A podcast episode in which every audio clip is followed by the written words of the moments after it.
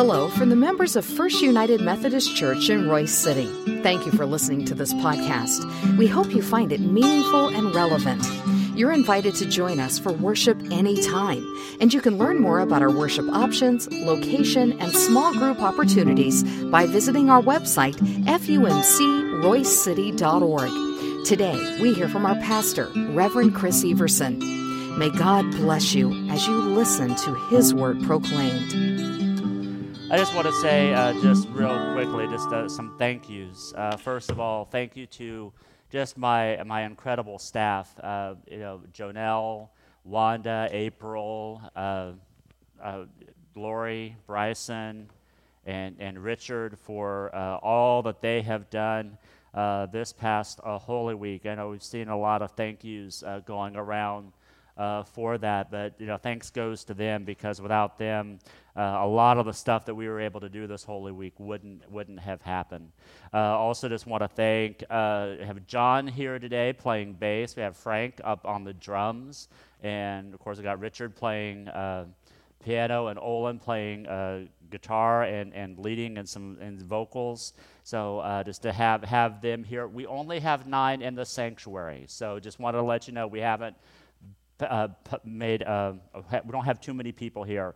Uh, also, just uh, Cheryl Annette is actually here live this morning, uh, running sound for us to make sure everything is, is going smoothly back there. And, and her and Brandon, I said uh, before, have done a lot to make sure all the technical stuff happens. We were talking before the service about how we started with the OBS program to where we could have the screens and the split screen and everything. We started that in January, not even knowing what we would be uh, going through. So thanks to them for that. And of course, thanks to Tracy. She's been my, uh, my tech guru, uh, making sure all the slides are up and everything. So if there's anything misspelled, it's my fault. It's not her fault. So don't think that she's done anything wrong back there. It's, it's what I have have done. But we're so thankful for you too. Um, for having you come and uh, opening up your homes to us, uh, allowing us to drop off boxes, uh, allowing us to bring this live stream into uh, your, your house. Uh, because one of the things that I've seen posted over and over again, even though we don't have you all here in the sanctuary, that's not where the church is. The church is where, where you are and, and the work that you are doing. And this, uh, this particular Sunday, as we celebrate resurrection, it, it, it comes even more to my mind about how, how Christ is risen. When we walked up to uh, the sanctuary early, early this morning, and it was quiet all around, and just thinking, you know, we come here to worship because, because we are, are gathering as, as Christ's people, but, but God is not in this sanctuary. This is not the only place we encounter God. We encounter God when we go out into the world and, and to our homes, to our, our places of, of business, to the relationships that we have with one another. That is where the risen Christ is. So as we begin this time of our message, I invite you to go to God in prayer with me. Let us pray. Oh God, you are our living hope. You are our living hope because you are alive. You are active and you are in and around us. So, Lord, at this time, we pray that you allow the words of my mouth and the meditation of each heart here be pleasing in your sight, O Lord, my strength and my Redeemer. Amen. I just have to say again Christ is risen. Christ is risen indeed. Hallelujah. You know, this Easter celebration is different.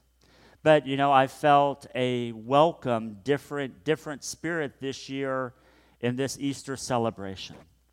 You know, normally, you know, there, there's been some rushing around, but normally there's a lot more rushing around, preparing, making sure that we have everything ready to go. You know, we have uh, April making sure all of our, our guest packets are, are, are, ready to go for those who are here for the first time. We have Wanda preparing a, a young disciples time and also all of the, the ways that we can get uh, children interactive. Uh, Jonelle has had to do uh, multiple bulletins, and uh, you know, that's, that hasn't happened this year. But, you know, I pray and I, I have personally felt that the experience of this Holy Week is going to be an experience that we will, will hold dear in our hearts forever. And the reason why I feel that is because I have a sense that we have been able to experience a, a new and refreshed uh, closeness with Jesus Christ. That, that we have been able to experience Christ in, in, in a, a different way than, than we have ever experienced before. And I think the, the key in that experiencing Christ in this way comes from the passage that Tracy read uh, from Colossians chapter 3, verses 1 through 4. And I'm going to share that with you again right now. Paul writes that since then you have been raised with Christ Set your hearts on things above, where Christ is, seated at the right hand of God. Set your minds on things above, not on earthly things. For you died, and your life is now hidden with Christ in God.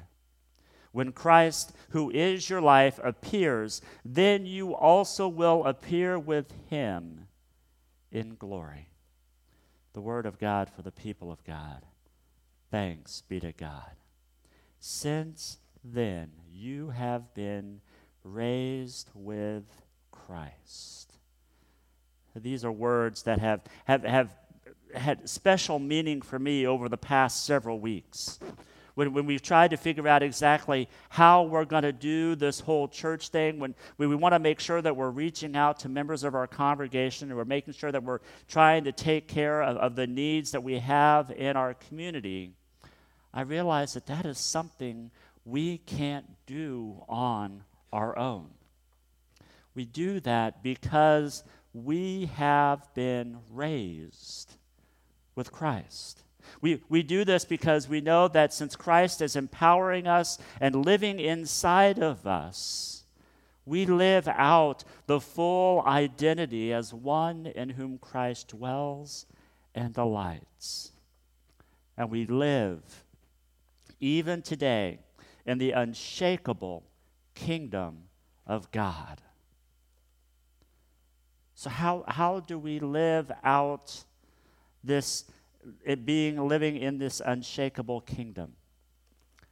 Well, the first thing that we must do is that we must not fear. I love the passage that we read at the beginning of our, our service this morning from uh, the Gospel of Matthew. This, this passage that reminded us of this first Easter story. See, it starts out with women going to the tomb and, and when they got to the tomb, they realized the stone was, was, was pulled away, and there were two angels there. And as the angels told the women, Don't be afraid, it was echoing a, a, a phrase or a charge that each and every one of us are given throughout Scripture.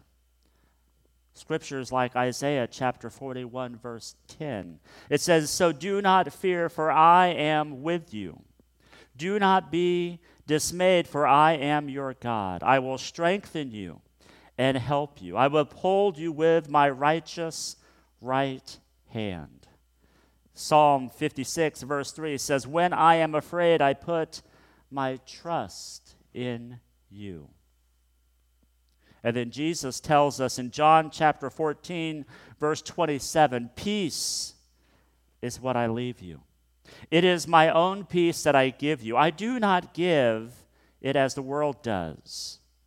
Do not be worried and upset, and do not be afraid.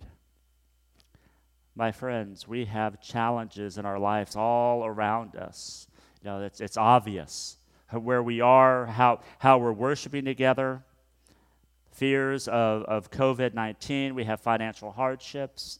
We, we hear of, of fr- friends and family members that are being laid off from their, their, uh, their jobs. We just wonder is, are we going to be able to, to come back from all of this? That's where I, I stand and I say that we must fully embrace living in God's unshakable kingdom. And, and when we live in God's unshakable kingdom, we know that things will be all right. It's because God has us in His hands. Sure, bad things are going to happen. We will have heartache. We will have pain. We will have things that, that we don't want to deal with that we're going to have to deal with. But that does not take away the promise that we are Christ beloved and that Christ joins us in the midst of our fears and our confusions. Several years ago, I had a uh, youth who was leading a uh, sunrise service. He, uh, he made this comment, and it was something that I wrote down, and, and it's something that, that I have echo in my head over and over again. He, he was asked to talk about, give a testimony about what Christ living means to him. And he said these words Having a living God is one of the best things about Christianity. It's because it lets us know we are not alone on earth, but that we will always have God on our side. Do you hear that? Having a living God is one of the best things that we hold on to as followers of Jesus Christ because Christ joins us in the midst of our lives. And those who are in Christ are now walking and talking and blessing the world as we communicate, as we live, as we just experience life together. We do this because we have a charge from God. Jesus' words in Matthew 15, Matthew 5, verses 13 and 14, he reminds us that we are the salt of the earth. You are the light of the world. He continues by saying, Let your light shine before others, so that they may see your good works and give glory to your Father in heaven. See, that's what the resurrection does. The resurrection calls us to be active in our faith. The resurrection calls us to, to boldly move forward, knowing that the tomb is empty and that we live our lives full. Because we don't worship a dead God. We worship a God who lives and reigns in and around us. Well, what does reigning mean? How, how do we fully reign in Christ? We have to stay connected. We have to stay connected with the one who loves us and cares for us. As Jesus said in John 5, verse 8, I am the vine, you are the branches. If you remain in me and I in you, then you will produce much fruit. Without me, you can't do anything. See, my friends, in order to abide in Christ, we must spend time with Him. Up until now, time has probably been the biggest enemy that we've had. But, but now, because of, of, of the world that we live in, we have time to spend time with Christ. We have time that we can, we can carve out of our, our days to, to explore and to experience and to hear what Christ is calling us to do. There was an old story about a man who was walking out of his house. And, and as he was walking out of his house, he looked to uh, the living room area, and there was a fire going in the fireplace. And he stopped because he didn't remember starting this fire. And, and when he peeked into the window, he peeked into the room, he saw a man sitting in one of the chairs by the fireplace. And he walked in to see who it was, and he realized it was Jesus. And he sat down beside Jesus and started to have a conversation. And, and the conversation went on for hours and hours. And, and the man realized that, that he missed work and said, Boy, I, I really wish we could do this every day. And Jesus looked at him and said, We can. I'm always here. I'm always here, ready to hear you, ready to listen to you, ready to be connected with you. All you have to do is stop and listen. My friends, we have been given an opportunity to stop. We have been given an opportunity to listen, to hear what God is calling us to do, what our next steps are, how we can continue to live in God's unshakable kingdom. But we can't do it alone. We can never do our, our, our, Christian walk, our Christian faith alone. We always must stay connected with each other. Hebrews 10 25 reminds us don't stop meeting together with other believers, which some people have gotten into the habit of doing. Instead, encourage each other, especially as you see the day drawing near. We must continue to find ways to stay connected, especially during this time where we're not supposed to be socially connected. But, my friends, we have many different technologies and ways that we can stay side by side with one another. Yesterday, uh, I uh, had the opportunity to join our men's ministry in their, uh, norm, their regular, regular, if you will, Saturday Zoom call at 9 o'clock. And to tell you, it, it, it was a joy to me to, to see all of my friends in these little tiny boxes on my computer screen and be able to talk to one another and, and to hear what is going on in each other's lives a few nights ago, we were watching uh, television, and, and, there was a, a, public service announcement called The More You Know that NBC puts together. And, and just this self made, uh, or this made, man made uh, promotion had different celebrities and people in their homes talking about while we are separated, it is so important that you stay connected with one another. That's something that Scripture tells us that we must do all the time to make sure that we continue to meet with one another however we can, whether it's by a phone call, whether it's by, by Skype, by Zoom, by Facebook Messenger, however we can do it, but so we can continue to build each other up and continue to, to find ways to share the message that Christ is risen with one another. So we have that living hope that we just sang about.